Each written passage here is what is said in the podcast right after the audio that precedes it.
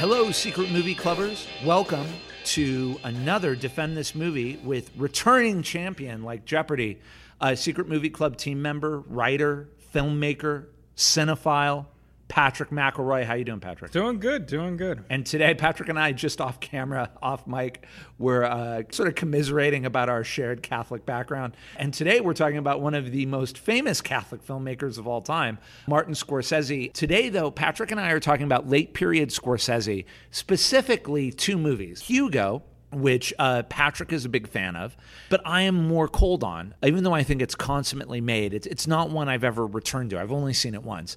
And Wolf of Wall Street, which is a movie I love and I think is one of his strongest of his later period, and Patrick thinks is okay, but not at the level of Hugo. Is that fair? Yeah, or even The Irishman or Silence. You're talking to two people who love Scorsese, but interestingly, uh, feel a little differently on some of his later period work, which I always think is a good conversation. Future Connor, tell us what's uh, on the docket right now. What are we doing here at Secret Movie Club? Well, this Wednesday, October 5th at the Secret Movie Club Theater, we're introducing a new night of filmmaking collaboration and inviting up to 10 writers and 20 actors to come in to workshop scenes with each other.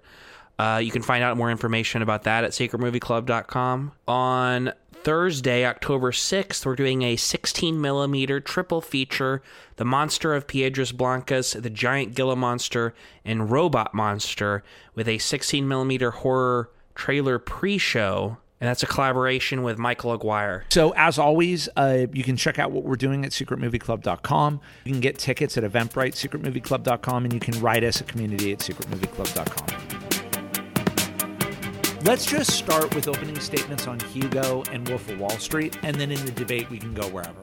So, my opening statement here is there are very few Scorsese movies that I am blah on. Most of them I either really, really, really like or outright love. He's one of my favorite filmmakers.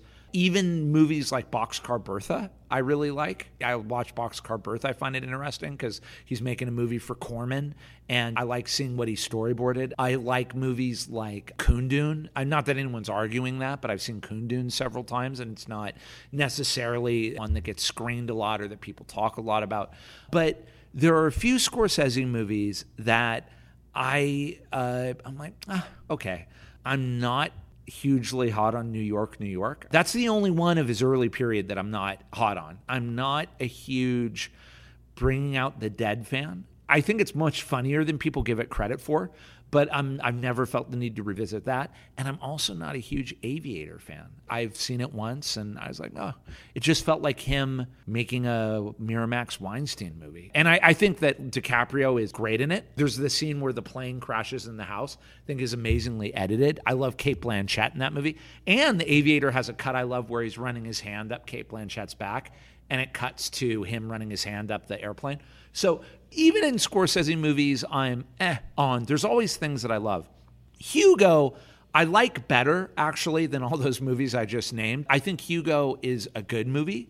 I love that Scorsese is playing with 3D in that movie, but I think its weakness, in my opinion, is its strength. And that's that I don't think that's a kid's movie. When I saw Hugo, what I saw was a movie about a film director, George Méliès, who realizes that everything he loves about movies is done with, and that he, in a way, is done with.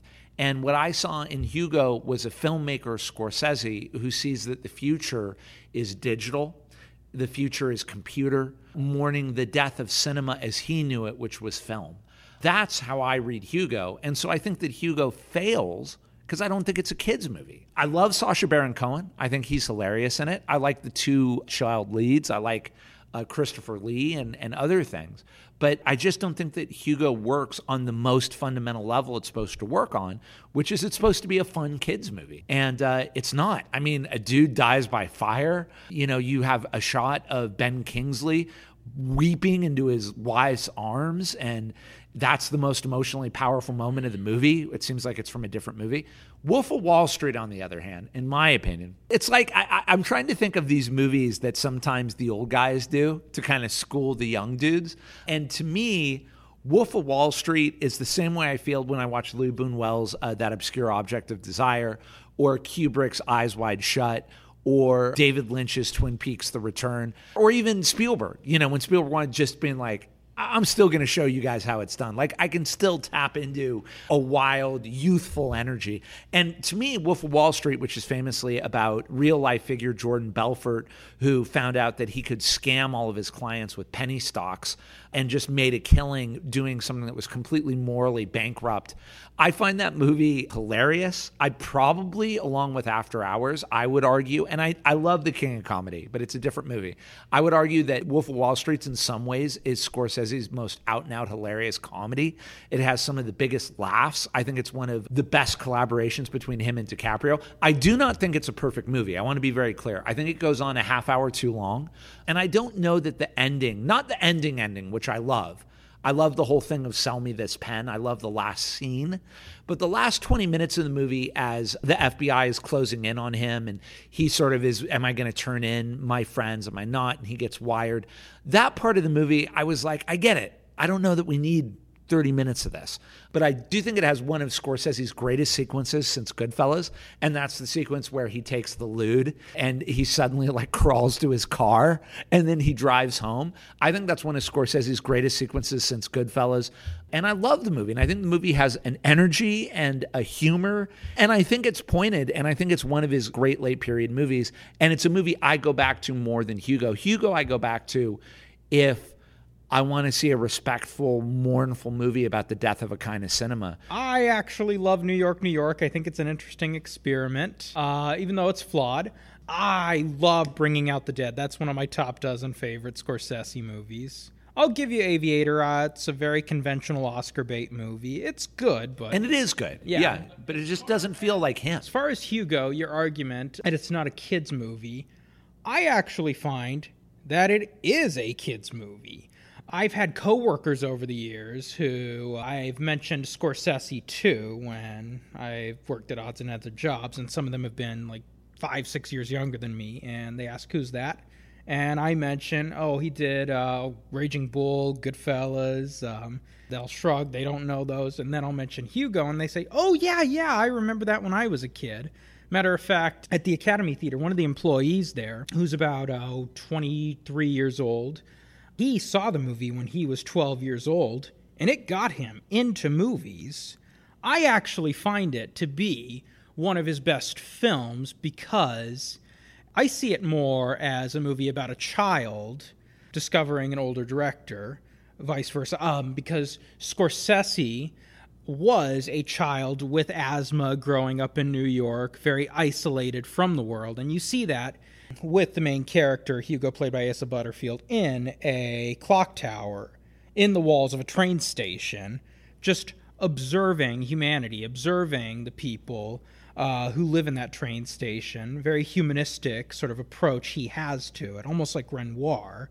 Ultimately taps into how, as artists, as filmmakers, we're observers to life.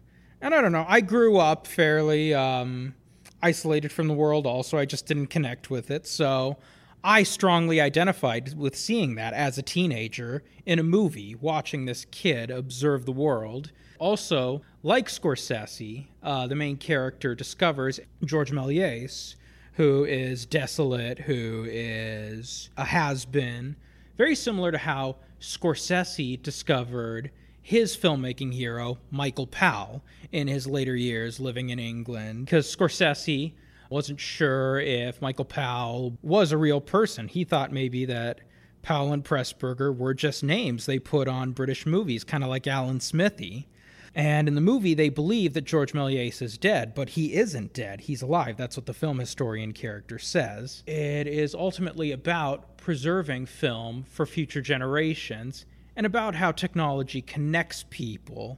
And especially in the final shot of the movie, I always find it very heartwarming and very moving. After the restoration of uh, the films of Méliès, and they're all at his house afterwards, and there's a wonderful steady cam shot of everyone we've observed and witnessed in the movie that Hugo has always been detached from, that he's now a part of as a community, and film brings out that community. So I find it to be a very heartwarming movie, a very emotional experience, because the movie is also about grief. because he loses his father early on in the film, and Scorsese, it's coming out 18 years after he lost his father. So he's still kind of coming to terms with that. And Scorsese had a child in 1999, so it's almost his way of looking at the world anew, reminding himself of his own childhood and coming to terms with it. So it's one of his most personal films he's ever made. Wolf of Wall Street, on the other hand, I do like it, but it was more Leonardo DiCaprio who wanted to make it than Scorsese. And Scorsese basically had to make it because he wanted to make silence. So it wasn't as personal a movie. Also, even though I like it and I love that Quaalude, uh, Lamborghini or Ferrari, whatever scene is, that almost plays like Jerry Lewis or Jacques Tati, but I just find the movie very one note at times. We get it. I loved the movie when I was a teenager, but to me, as the older I get, the less I love it. I still really like it, but I just watch it and I think, okay, I get it. He's addicted to greed, he's addicted to excess, and it kind of repeats its point over and over again. And I feel it's more of a surface film where Scorsese normally delves deeper into morality, into his characters. So it just felt very surface to me. In a way, the movie is what I call a Jerry the actor. That's a reference to the scene in Annie Hall where Woody Allen and Diane Keaton are looking at her ex boyfriends. And one of them is Jerry the actor. He's played by that one character actor who's been in a lot of DC stuff. I'm blanking on his name. Julian Glover? John Glover, that's it. John it. Glover, yeah. Yes. Um, and he's this long haired guy with a tight shirt, and he's talking to the younger Diane Keaton, and Woody Allen and Diane Keaton are looking at them. Um, and he says, acting, it's like entering into the soul. He's just saying really obvious, pretentious, ridiculous things. And Woody Allen is rolling his eyes, and he looks at the older Diane Keaton and he says, how could you have fallen for this guy? And she says, I was young. Well, I see it's not just people we know. It could be a public figure we admire. It could be a book or a movie we see. It's someone or something that we think is deep and profound at a younger, more naive age. Then, when we get older, we find that it's either obvious, pretentious, or not as smart as it thinks it is. So that's Jerry the actor. And Wolf of Wall Street just seems obvious to me and just feels very one note at times, but I do really like the movie. I think it is funny. Also, it just felt very routine for him. It felt recycled from Goodfellas and Casino in a sense. Starting uh, at a later point, then going back in time, and then following um, the ups and then the downs where Hugo broke new ground for him thematically and stylistically. He had never made a movie like that. Francis Ford Coppola once said of Scorsese if someone like Exxon went up to him and said, We think you're one of the greatest artists in the world, and we're going to finance every one of your movies for the rest of your career, I'm curious to see what movies he would make. He wouldn't be making a lot of what he's making right now not that he thinks they're not good, and they are good, but he would be making something more personal. So I find that he made movies like Shutter Island and Wolf of Wall Street so he could make more personal movies like Hugo or Silence. And normally, someone like DiCaprio comes to him and wants him to make a movie that is a little more commercial or a little more Oscar friendly, where really he wants to take risks as a filmmaker. He wants to explore himself. And I've always had a rule if you saw Shutter Island and Wolf of Wall Street, which are good movies, but you didn't see Hugo or Silence, you're not a Scorsese fan. You're a Leonardo DiCaprio fan. So you make a lot of very compelling points. Hugo, and I feel Scorsese is very good at this. He often can find a way into a movie that's personal for him. So I understand what you're saying about identifying himself also in the Hugo character. I think more so in the Hugo character than the Méliès character. I see that. I understand that. I also think that Hugo has a lot of great stuff going for it. I loved how you know if you're a film fan you know that one of the first films ever made was the Lumière's film of the train coming to the station and then he references that in a nightmare that hugo has of the train crashing at us in 3d And it also pays homage to um, La Bête Humaine, the Jean Renoir picture. and I love all that stuff. I think Sacha Baron Cohen. I remember now that you reminded me of the last shot. Sacha Baron Cohen has a really hilarious line in that last shot where Oh, he's yeah. like, the guy's like, "Oh, my wife's pregnant with our first child," and he's like, "When was the last time you saw your wife?" Oh, and he's yeah. like, "13 months ago," and he was like, "Oh." There's a lot to admire in Hugo. And as we've said a lot, ultimately, I keep discovering the film is subjective. I can only tell you what I love. You really responded to Hugo, and I respect that. I can see how you would respond to Hugo. It is Scorsese taking a chance. You know, you make a good point, too, that people don't give Scorsese enough credit for how many departures in his career you know how many chances he's taken. He could have just made gangster movies his whole life. I mean, he could have just gotten those funded or what have you. But after Mean Streets, the next movie he makes is Alice Doesn't Live Here Anymore A woman's film. a woman's film. After Taxi Driver, he makes New York, New York. After Goodfellas, he makes Cape Fear is like only out and out horror movie, and then he makes The Age of Innocence, a costume drama. After uh, Wolf of Wall Street, he makes Silence. After The Irishman, he's making you, you know. a modern western set in the 20s. And you know, he made Kundun about the Dalai Lama. So you know, I get the feeling that Scorsese, and I admire the hell out of this, is he'll take movies that are challenges because he wants to discover a new film language every time he makes a movie. So as you were saying, he knows how to make Goodfellas. He knows how to make Casino. And I've heard directors talk about this. Yes, they could. He could go on doing that.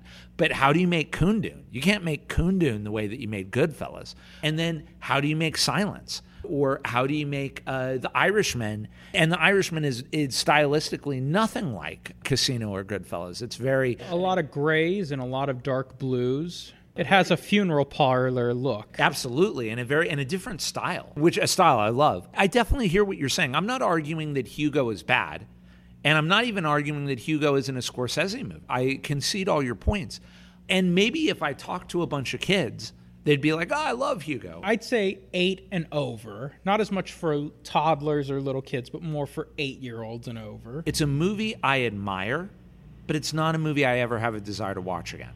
That's a subjective thing. But I usually, over time, begin to gauge the movies that are very meaningful for me by how many times I revisit them. Not always. Like, I've never rewatched Umberto D, and I love that movie. And you wrote a great piece about it. Oh, yeah. Um, Umberto D is a masterpiece. one of my top 20 or so. It's incredible. I will watch it. If you told me, hey, let's put on Umberto D right now, I'd watch it again. But if you said, let's put on Hugo, I'd have to take a breath. I'd be like, okay. it's just not one that I'm going to dive into. If you said, let's watch Wolf of Wall Street again, I'd be like, hell yeah. I mean, I, mean, I think I even have it here. Right, Now, the funny thing about what you're saying with Wolf of Wall Street, it's it, this is one of the paradoxical things about Scorsese. One of my favorite Scorsese movies is Color of Money.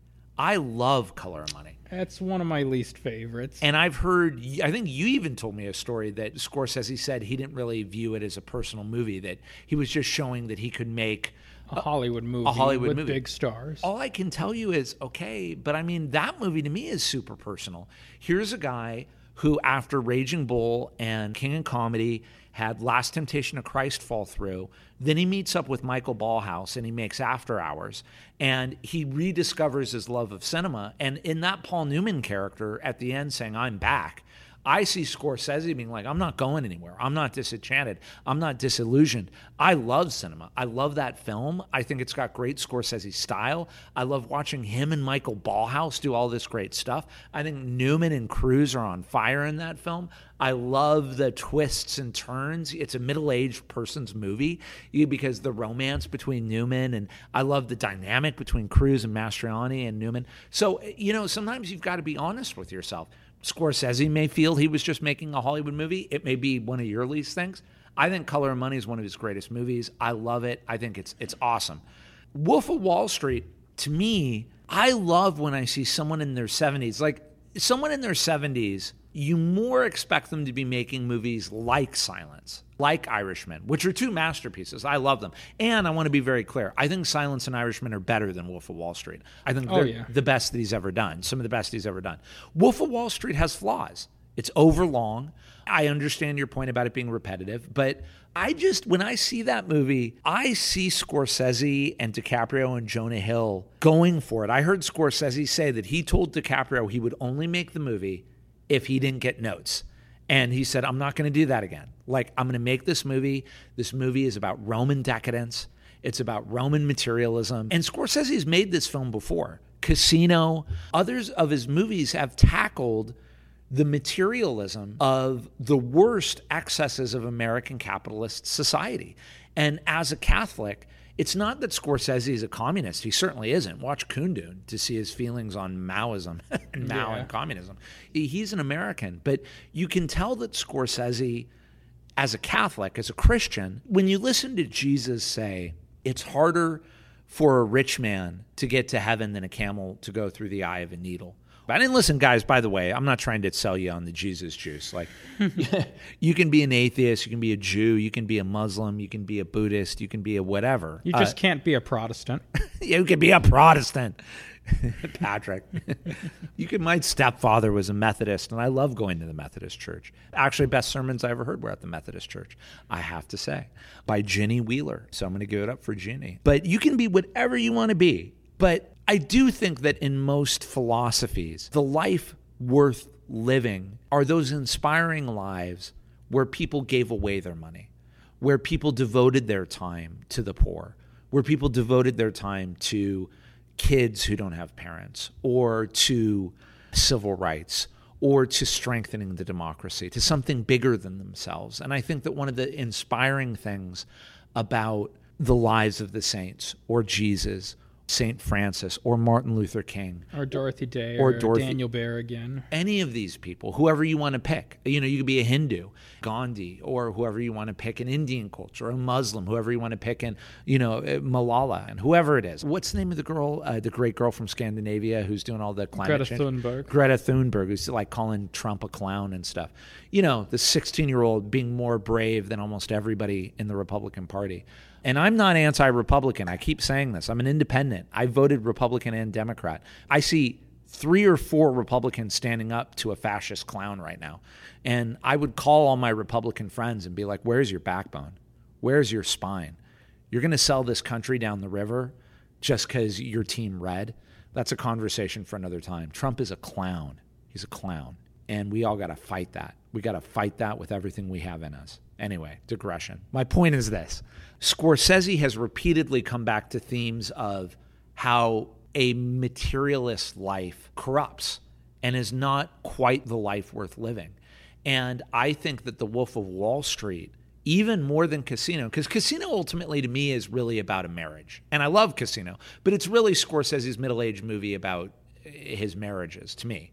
Wolf of Wall Street is Scorsese looking at what we value more and more in our society. And I think throwing up the flare and saying, guys, if we keep going down this path of bling bling and the cars I drive and the dancing on the yacht. He even has a hip hop image when they're all like hip hopping it on the, you know, he's explicitly saying, whoa, if this is what we end up valuing more and more and more, the Kardashian lifestyle, the celebrity influencer, bling bling materialist lifestyle. And if we keep elevating people like Jordan Belfort or Donald Trump, or just these people who make money and plate their lives in gold, we're going to lose our spiritual and moral and ethical bearings. And I don't think he's repeating Goodfellas. I don't think he's repeating Casino. Casino and, and Goodfellas, yes, are about moral and spiritual bankruptcy in a way, but they're about a kind of very obvious crime. Everyone can look at Goodfellas and say, you know what, I never want to shoot a dude in the head. Everyone can look at Casino and say, I don't want to work for the mob.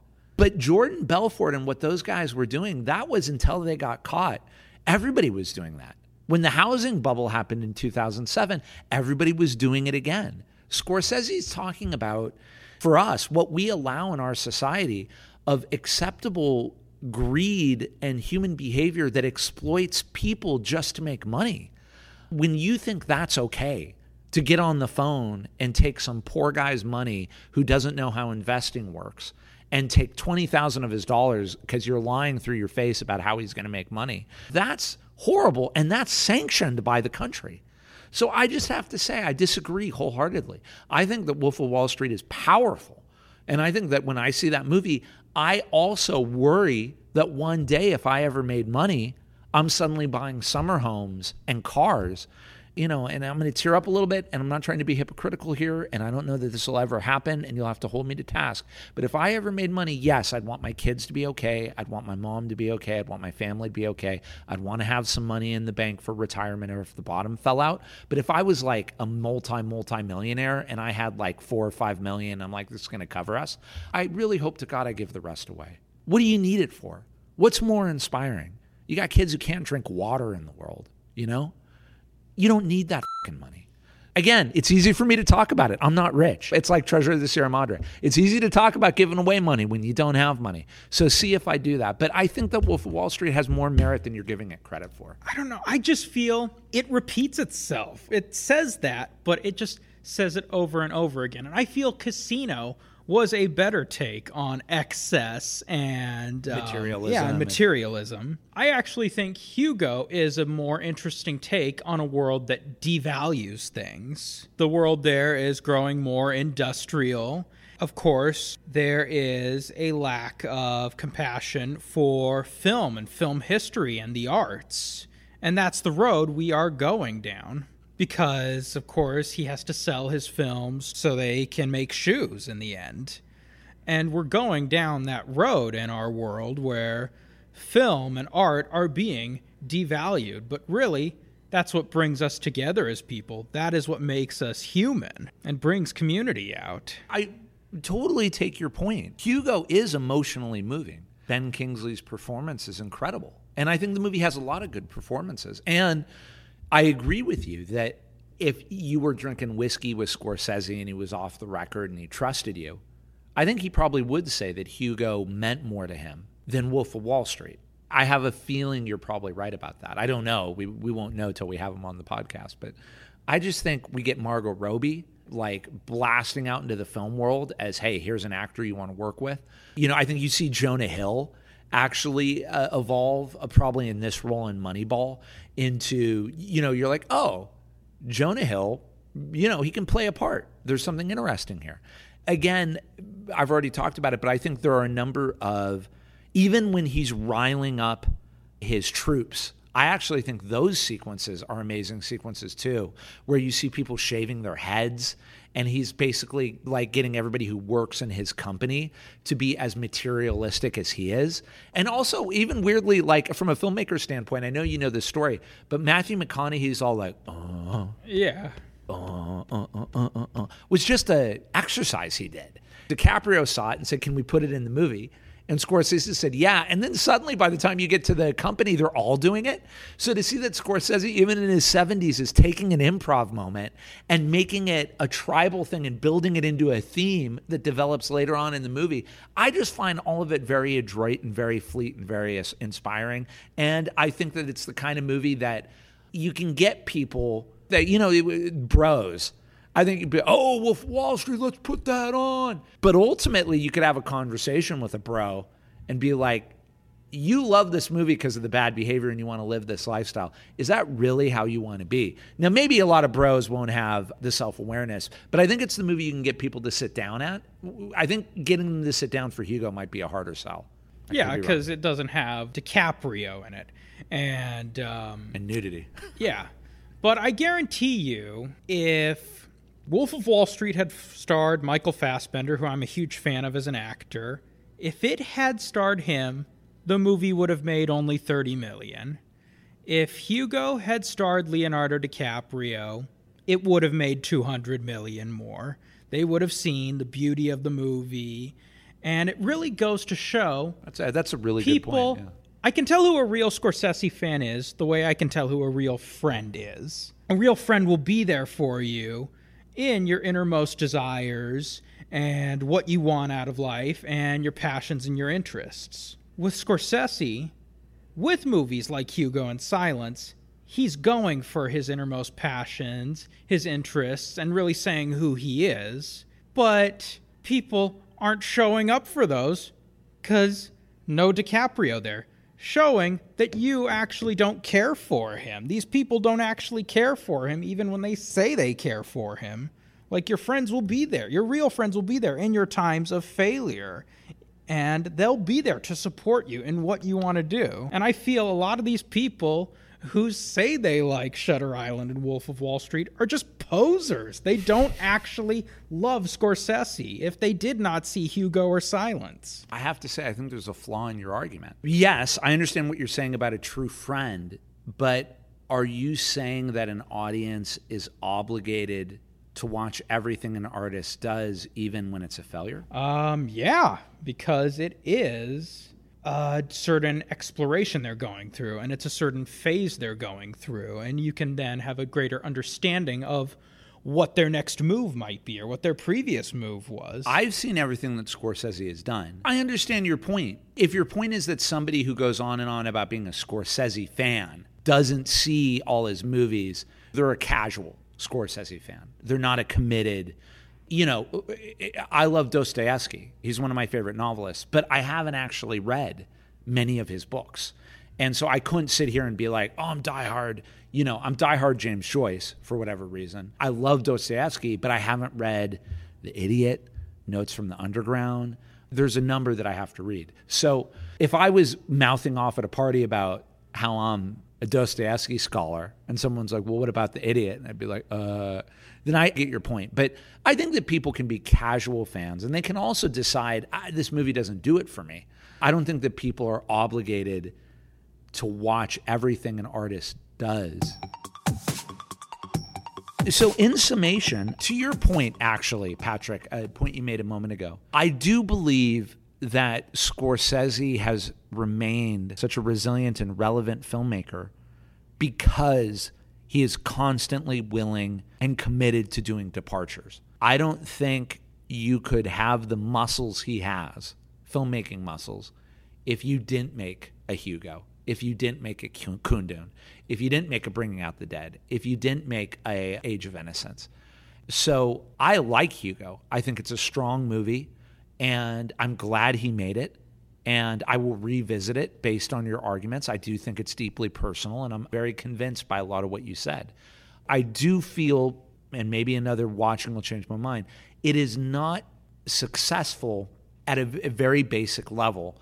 If you make a horror movie, you don't have to make it like all the other horror movies. In fact, you should make it your own.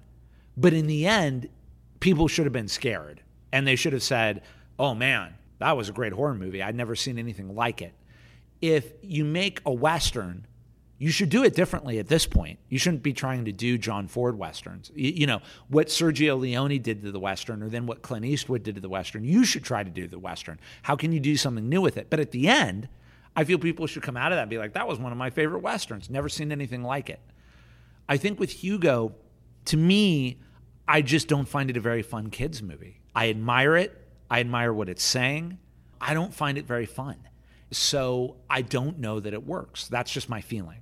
Whereas Wolf of Wall Street is intended to be an R rated, a hard R rated, crazy, I can't believe I'm watching this farce about the ridiculousness of a kind of greedy behavior. And I think it succeeds. I think it's to this day Scorsese's most successful movie. I think that everybody went and saw it. Again, I'm not making an argument that box office equals quality. It does not. I want to be very clear. I think Kundun's one of his strongest movies. I love Kundun. I don't know anybody else who watches Kundun. I don't think it made anything. But I do think that Wolf of Wall Street succeeded with the audience in a way that Hugo did not. I think Hugo succeeded with film lovers and the Academy.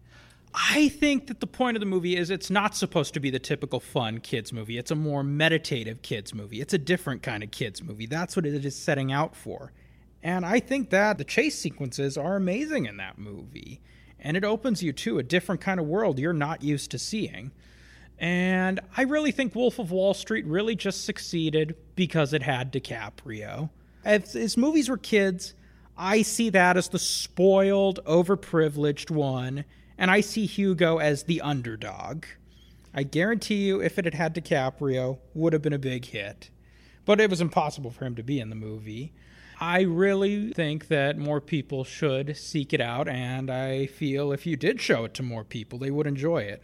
And also, kind of a test for uh, kids. If your kid doesn't like it, you shouldn't hold up much hope out for their future. And if they do like it, you've got a great kid ahead in life. Uh, all right, guys. As always, Patrick and I, we want you to see Hugo. We want you to see Wolf of Wall Street. See these movies, see how you feel about them. They're both very worthwhile movies. They're two of the most interesting American movies made in the last 15 years or so. So, by all means, check them out, see how you feel, and uh, get back to us. Let us know. As always, uh, you can write us at community at secretmovieclub.com. Check out everything we're doing at secretmovieclub.com and buy tickets at Eventbrite for secretmovieclub.com. This episode was edited by our chief creative content officer, Connor Lloyd Cruz, who is doing the yeoman's job of just getting through tons and tons of podcasts we've been recording. Thank you, Connor. Patrick, it was a pleasure. Thank it you. It was a pleasure. Thank you for bringing your passion and you know your points are all really well. They're all really strong points. You were uh, kept me on my toes. You're a great debater, and and your points are hard to rebut. So congratulations. Thank you. Thank you. All right. All right, guys. Uh, we wish you all the best. Connor, let them know what the next podcast is. Next week's episode, Secret Movie Club Podcast 120, will be a summer break catch up where me, Craig, and Edwin, and Daniel remotely, because he has jury duty, will talk about what we've been up to for the last couple of months. Because the last time we really recorded was like June, and uh, it's now late September. So, Man, I can't wait for that one. Uh, all right. Have a great week. Love you, family.